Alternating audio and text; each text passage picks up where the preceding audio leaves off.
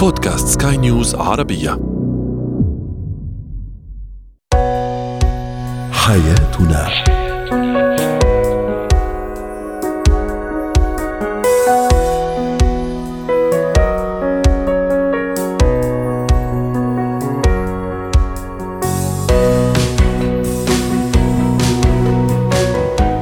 مستمعينا الكرام، هلا بكم معنا إلى حياتنا، فضاؤكم اليومي الذي يعنى بشؤون الأسرة وباقي الشؤون الحياتية الأخرى، والذي يمكنكم الاستماع إليه عبر منصة سكاي نيوز أرابيا دوت كوم سلاش بودكاست وباقي منصات سكاي نيوز عربية الأخرى. شاركونا عبر رقم الواتساب صفر صفر تسعة سبعة واحد خمسة ستة واحد ثمانية ثمانية ستة اثنان اثنان ثلاثة.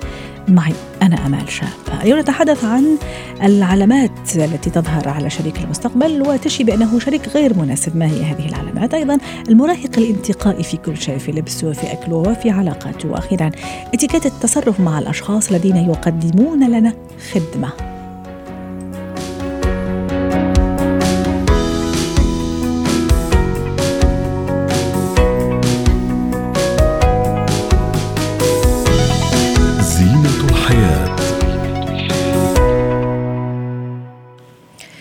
يتحول الطفل في مرحلة المراهقة لشخص انتقائي جدا، يصعب أن ننال رضاه ويصعب أن نقنعه في أشياء كثيرة، أكل، لبس، يعني علاقات، تصرفات، سلوك وما إلى ذلك.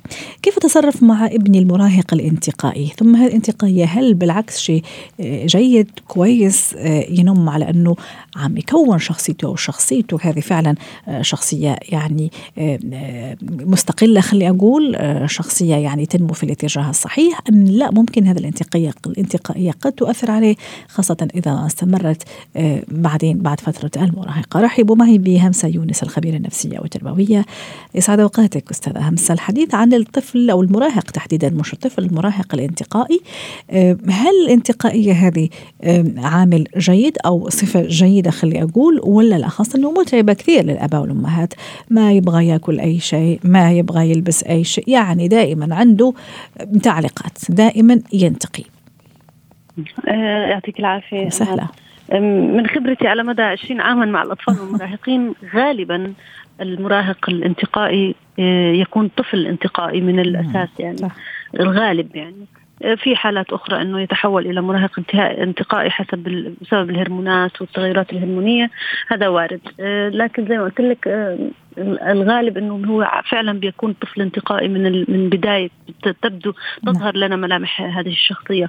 لذلك إذا كان من من الطفولة انتقائي، فإحنا يعني ضروري نهذب هذه الانتقائية من الطفولة حتى لا نواجه مطبات صعبة مع شخصية المراهق في مرحلة المراهقة. عجبتني كلمة نهذب، يعني وكأنه عم تقصدي نعم. أنه هي مش سلبية دائما الانتقائية، لكن تهذيبها وتقليمها إذا صح التعبير، خلي أضيف أنا هالمصطلح نعم. كمان نعم. أنه لأنه كمان هي كمان في النهاية عندي رأي أنا، هالشي ما عجبني، أنا أنتقي الشيء اللي بيعجبني، أي شيء كويس، شيء جيد، لكن مش دائما. طيب إذا كان دائما نعم. يا أستاذة همسة هذا الطفل المراهق مجنني بين قوسين، يعني خمسة عشر ستة عشر سبعة عشر سنة أربعة عشر سنة، يعني ما في شيء يرضيه، أكل، لبس، كل شيء كل شيء ينتقي، كيف أتصرف نعم. معه؟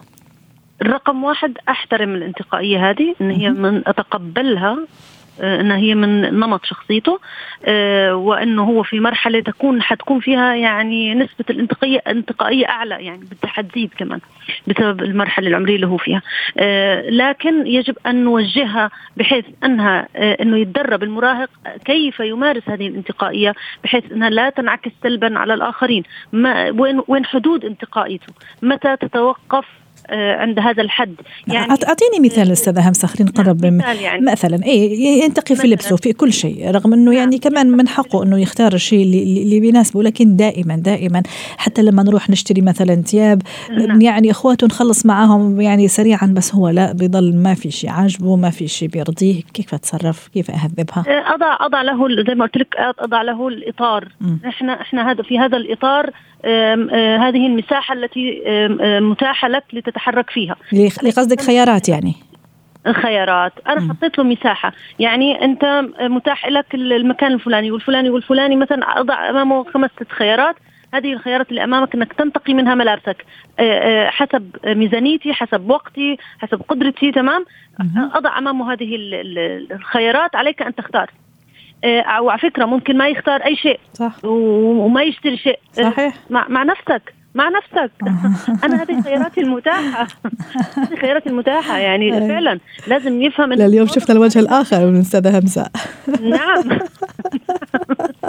أيوة، لأنه لأنه ما أنت القائد أنت القائد وإحنا الآن عم عم نوجه هذه الانتقائية. ربما سأكون أكثر حزما مع المراهق من الطفل، لأنه أصبح أكثر نضجا وإدراكا لتصرفاته و انعكاساتها على الآخرين. طيب إذن إذن حتى نلخص أستاذة همسة، إني أعطيه خيارات أوسع، يعني كذا خيار حتى ما ما أقيده، ثم صحيح. كمان لا مانع، بل ضروري إن كمان في مطرح من المطارح أكون حازم أو حازمة معه. طيب في طبعا.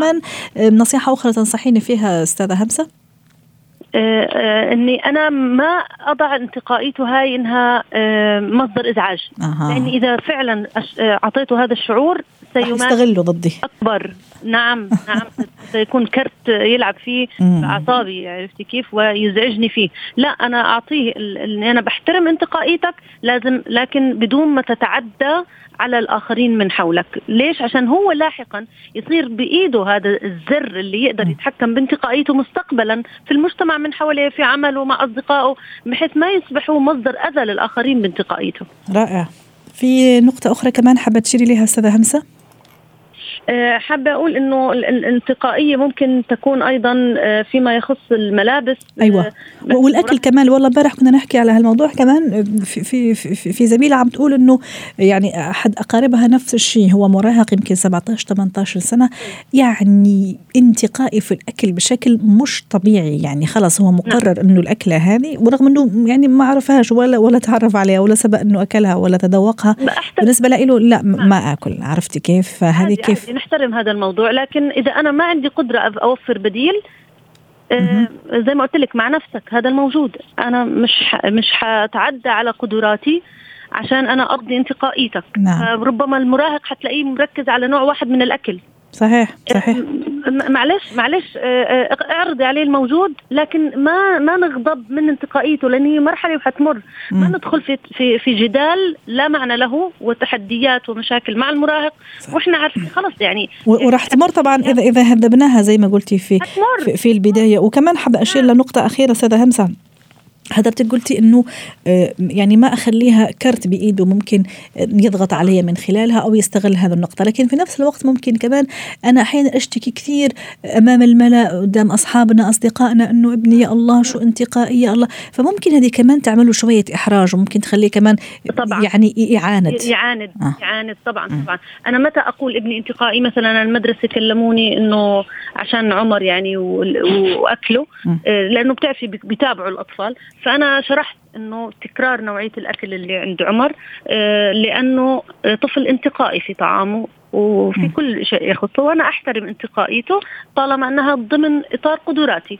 فالمهم أنه يأكل، أنا اللي يهمني أنه يأكل ويكون آه أكل صحي يعني آه أيوة. بس المهم مش مشكلة، هو حيكون انتقائي مركز على نوع من الأكل لفترة، ولأنه حاسة التذوق يعني التذوق عند الطفل بيتغير بين فترة وأخرى، فطبيعي إنه هاي الفترة حيركز على الأكل، رجع بعد فترة يركز على نوع أكل تاني. فالمهم يأكل، أنا اللي يهمني إنه يأكل، فمش مهم إنه يكون انتقائي في طعامه. المهم إنه هو، وأنا بعوض أي شيء ممكن ينقصه بأمور أخرى من الغذاء. وأكيد أستاذة همسة الصبر كثير كثير ضروري صراحة، وطولة البال أي كثير ضرورية مع أولادنا المراهقين. في النهاية هم أولادنا وما لنا غنى عنهم وما لهم غنى عننا طبعا، ولازم نطول بالنا حتى يعني يعني ما ندخل معهم زي ما تفضلتي في صراع وفي حروب. يعني نحن في غنى عنها، بالعكس نصاحبهم نرافقهم، هم أصحابنا أصدقائنا وأولادنا كمان في نفس الوقت. شكرا لك أستاذة همسة يونس، سعدتيني وأتمنى لك أوقات سعيدة. هو وهي. بعد فترة وجيزة من من الخطوبة ومن الارتباط تمهيدا للزواج والدخول في في قفص الزوجية، بدأت ألاحظ بعض الأشياء، بعض السلوكيات، بعض المواقف على شريكي المستقبلي، على خطيبتي أو خطيبي، وأصبحت أتوجس منها. هل فعلا أضع حد ونهاية لهذا العلاقة أم أستمر في هذا العلاقة تمهيدا طبعا لدخول القفص الذهبي أو بيت الزوجية. ما هي هذه العلامات إذا ما اكتشفتها أعرف فورا أنه هذا الشخص غير مناسب لي؟ رحبوا معي بليندا أحمد الاستشارية النفسية والأسرية. سعد أوقاتك أستاذة ليندا، أهلا وسهلا فيك. اليوم نتحدث عن مجموعة من الأشياء متى ما ظهرت يعني مباشرة هذا الشخص غير مناسب لي.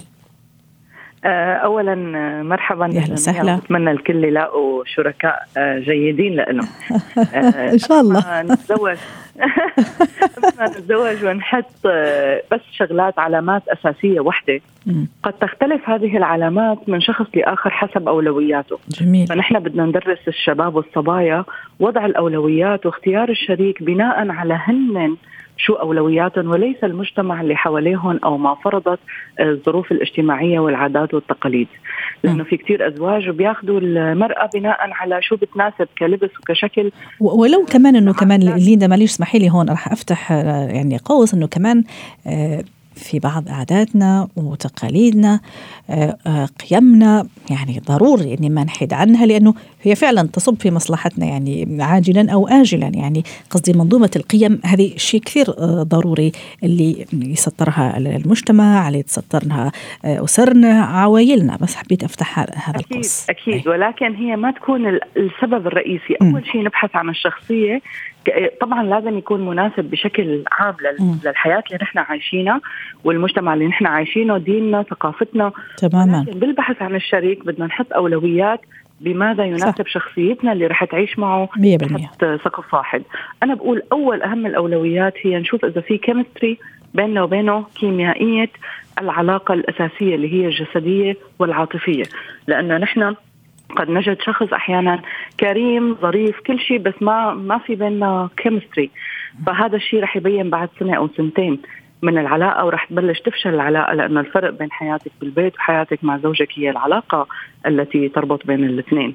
آه، ثانيا آه، كل إنسان له أولوياته، ولكن الشغلات الأساسية اللي نحن بنحكي عليها آه، دائما تصب في الأخلاق، البخل، الشك، آه، آه، إذا كان كريم ولا لا، بخيل ولا لا، بشك كتير، آه، إيده طويلة، بعصب بطريقة آه، غير مخيفة. آه، أحيانا نحن منشوف حتى في شخصيات هدول الأساسيات اللي دائما الناس تبحث عنهم، إنه أنا لاحظت إنه هو كتير ابن أمه مثلا، بيسمع كلامها بدون ما يكون له شخصية قوية، ما له مستقبل، مثلا غشاش، بيحكي شيء وبيكون ما معه منه ولا شيء أو ما رح يقدر يعمل شيء للمستقبل. فهدول الأشياء الأساسية مفروض بتبين خلال العلاقة لما نحن منكون عم نطلع مع بعض، عم نتقارب أكثر بالحديث عن الشقة، عن البيت، عن المستقبل، عن الحياة، بعد ما منكون حاطين أولويات أساسية. هل في كيمياء بيني وبينه؟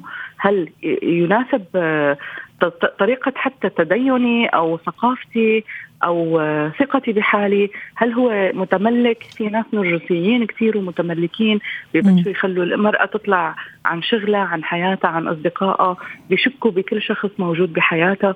فهدول الأشياء الأساسية مفروض أن تبين من أول شهر نقعد نحن مع بعض، أو على الأقل ببين أطراف منها. فمنحاول نبحث أكثر، هل هو اقتصاد أو بخل؟ هل هو شك أو غيرة؟ هون هون صعب كتير التفرقة، ولكن يجب أن يكون في ناس حوالينا بتوعينا. جميل. وخاصة يقول إنه يقال إنه مراية الحب عمياء، حيث ممكن نشوف هالأشياء لكن نقول نراها نعلو. ممكن مع الوقت لما نرتبط يعني في تحت سقف واحد في بيت الزوجية ممكن هالأمور راح تتغير. هذا بالنسبة للشاب. ماذا بالنسبة للفتاة؟ يعني ممكن ركزنا أكثر شيء على للشاب. يعني ننصح الفتاة ايه؟ إنه ما تدور بس على بيت المال. يعني نحن للأسف تقييم الفتاة غالبا بيكون بالزواج عنده بيت، أهله مناح، شغله منيح. ولكن تنسى الفتاة أن تبحث عن أهم شيء في حياتها. لا أنا أنا قصدي العكس، يعني الأشياء اللي ظهرت. أنا كشاب مثلا خاطب فتاة و... عن البنت. أي يعني شو مثلا الأشياء اللي متى ما ظهرت عليها تصرفات، سلوكيات، يعني فورا إنه في شيء غلط، لازم فعلا أنهي هذا هذا العلاقة لأنه ما في أمل من منها. يعني بقلب الحديث نفسه، الشاب أحيانا لما يلاقي البنت عم تبحث عن بيت المال فقط أو عن التقييم الاجتماعي، لأنه هي بدها تتزوج فقط لتتزوج شخص منظره كويس قدام الناس، إذا كانت ليست داعمة له بمستقبله، بس عم تقعد معه بهاي العلاقة لحتى تشوف شو قدم له وشو عطاها، لحتى تقيم انه زواجتها منيحه او تشوف حالها قدام الناس فيها.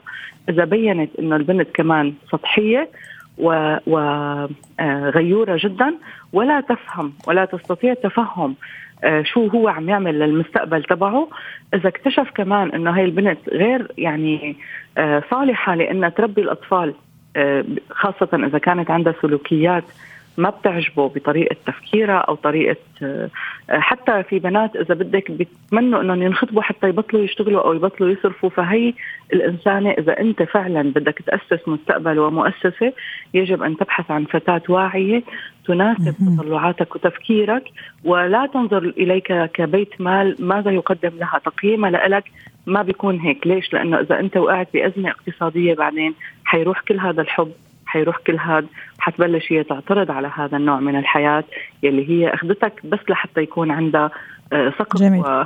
ومصدر مالي جيد. أستاذة ليندا، حضرتك ذكرتي مصطلح كثير مهم وذكرناه يمكن مرتين وحابة أتوقف عنده، اللي هو الوعي. يعني كيف أعيش هذا هذا الفترة فعلا بوعي، فترة التعارف وفترة الخطوبة طبعا اللي بتكون بعد ما أهلنا التقوا وتعارفوا على بعض وفي إطار اجتماعي معين أكيد أمام أعين ومرأة الناس كلهم. موضوع الوعي، كيف أعيش فعلا هذا المواقف وهذا السلوكيات بوعي، أمحصها وأغربلها إذا صح التعبير، وفعلا أكون دقيقة فيها حتى بعدين ما أدفع ثمن غالي. موضوع الوعي يجي من مصدرين. مم. مصدر الأهل أحيانا بيكونوا هن بيوعوا أولادهم على تحديد أهدافهم بالمستقبل، تحديد أهدافهم من هذا الزوج أو الزوجة. والوعي الداخلي كمان لما نحن بنعمل دورات تثقيفية أو أحيانا في أنت بتسمعي برامج كتيرة عن زيادة الوعي لحتى الإنسان ما يكون سطحي بتفكيره، أنا فقط بدي أتزوج لأتزوج أو هذا مناسب لما من برا. الوعي لما أنت تعني مع ذاتك وبتعرفي إنه أنا أولوياتي في الحياة إني أخذ واحد مثلا عنده مستقبل، في ناس أولوياتها بالحياة تأخذ واحد عنده مصاري، في زلمة أولوياته بالحياة يأخذ واحدة شكلها حلو لحتى يشوف حاله ف يشوف حاله فيها قدام الناس إنه أنا أخذت باربي مثلا. فكل إنسان كل ما تعمق بوعي مع ذاته إنه أنا تحديدا شو بدي بالضبط من هذه العلاقة، وكل ما سمع أكثر كوتشز ناس عم يحكوا عن تحديد أسباب هذه العلاقة، لأنه هذا مؤسسة أنت حتفتحها لمدى الحياة. صحيح. وشريكك في هذه المؤسسة يجب أن يكون على الأقل سبعين بالمئة متوافق معك بأهداف هذه المؤسسة وتأسيسها. أه وأهلك كمان بي... أنا كتير بنصح الأهل أنهم يوعوا الشباب والبنات على أهداف الزواج وليس بس روح تجوز وجبنا، يعني بدك تعرف شو هذه الأهداف من تأسيس صح. هذه المؤسسة لمدى طويل قد ما فينا نطول فيه لحتى تكون مؤسسة ناجحة. شكرا لك يا أستاذة ليندا أحمد، الاستشارية النفسية والأسرية، ضيفتنا العزيزة، وأتمنى لك أوقات سعيدة.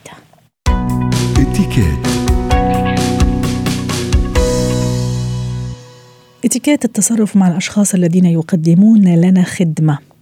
نتعرف على هالاتيكيت مع ناتالي أندراوس، خبيرة الاتيكيت، ضيفتنا من بيروت. يا أهلا وسهلا بناتالي. انتشر فيديو قبل يومين في دولة غربية يمكن في الولايات المتحدة عن فتاة تصرخ يعني بأعلى صوتها، راح تطلب أكل في, في, في محل فاست فود، تأخروا عليها، طبعا كان في يمكن ضغط كثير على العمال، وإذا به بها هي تصرخ يعني صراخ يعني ما عملت كنترول على حالها، وهم كانوا صراحة يعني مصدومين يعني كيف كيف يتصرف، ثم طلعت وخرجت من المحل. اليوم نتحدث عن اتيكيت للأشخاص العمال اللي بيقدمون لنا خدمة، ونحن نعتقد أنه من واجبهم يقدمون لنا هالخدمة، وما نحترم طبعا هذا يعني هالأشياء وهالأشخاص اللي بيقدمون لنا هذه الخدمات على اختلاف أنواعهم، يمكن في مطاعم، عمال ديليفري توصيل، في الفنادق، يعني اللي هم في الحقيقة يقدمون لنا خدمة كبيرة جدا وبيسهلون لنا كثير حياتنا.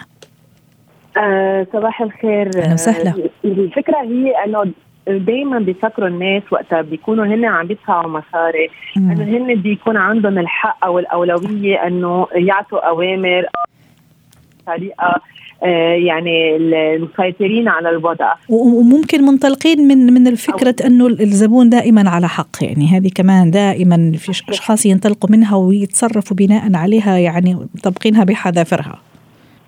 صحيح، مضبوط. كمان هذا المقولة كمان مثل بيقولوا اجت غيرت طريقة المفهوم عند الناس، بيعتبروا انه هن دايما الزبون على حق وبحق له هو يتصرف بطريقة لو انه هي منا اذا ما نتعرف عليها بالمصطلح الاخلاق انه هو اخلاقيا مهذب. فبصير هو يطلع بالعالي. هون نحن ما ندوع هذا الموضوع وما نقول انه مجبور انت كزبون يكون في عندك احترام تجاه الموظفين اللي بالمكان اللي بيكونوا عم بيقدموا فيه خدمه، كان بالمطعم او كان بالاوتيل او اي مكان ممكن يعتبر ضمن الخدمه السياحيه اللي بيقدموا خدمات، أو حتى مش ضروري يكون سياحية، بأي مؤسسة بيقدموا خدمات.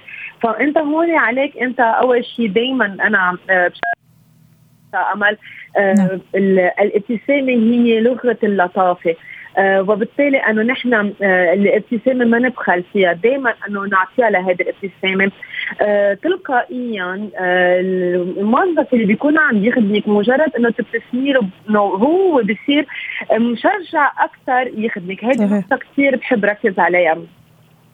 أه لحتى أحكي أنا من تجربتي الخاصة، كنت ببلد مب... لا, لا أتقن اللغة تبعت هذه البلد، مش عم بقدر أتواصل معهم للأشخاص لل... اللي كانوا عم يخدموني، ولكن بالابتسامة آه هذه الابتسامة مع أكيد نوع من الإشارات إشارات صح صح تلاقي أنه يعني بس مهم أهم شيء الابتسامة يركضوا ويصيروا بدهم يخدموك يعني من قلبه مية بالمية. وكمان أي أي تفضلي ناتالي حتى أروح لنقطة أخرى.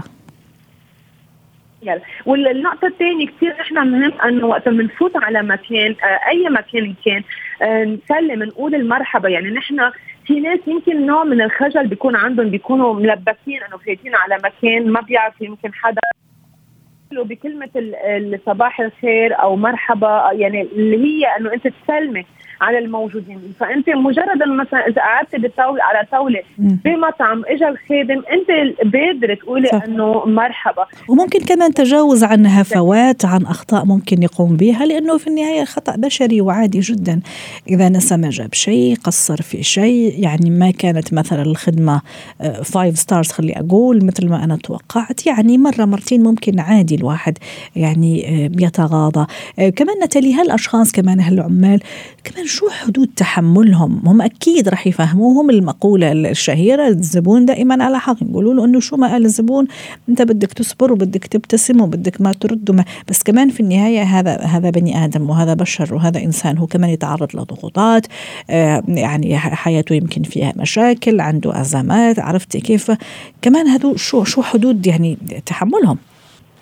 آه بالنسبة للموظف اللي بيكون عم بيقدم الخدمة هو أفضل طريقة نحن في عندك بيكون السوبرفايزر المرؤوس، يعني اللي يعني الشخص اللي انت بترجعي له المرجع الرئيس. وبحال انه لاحظنا نعم الرئيس، بحال لاحظنا انه الموقف عم بيخرج عن السيطره وعم نلاقي انه الزبون في ماله انه عم بيزيد برده فعله بطريقه جدا انه مسيئه، افضل طريقه نحن انه ننسحب ما نتواجه مع الزبون ونروح نبلغ الاداره او اللي هو السوبرفايزر علينا، ومنخليه هو يتحمل المسؤوليه يعني كيف التعامل مع الزبون. لانه ممكن بتاعت كثير منيح امل اللي مثلا بالمطاعم خاصة عم نحكي اللي بيكونوا تشينز اللي هن اللي بيكونوا انترناشنال، فبيكونوا اللي بيخدموا على الطاولات هن تلاميذ جامعة، بيكونوا يعني بعض صغار ما عندهم الخبرة بالحياة، يمكن ما بيعرفوا كيف انه يقدروا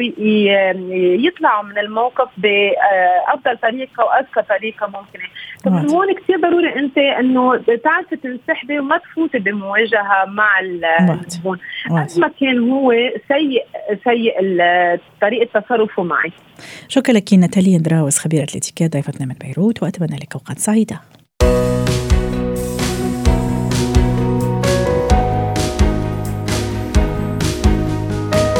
ختام حلقة اليوم من حياتنا، شكرا لكم وإلى اللقاء.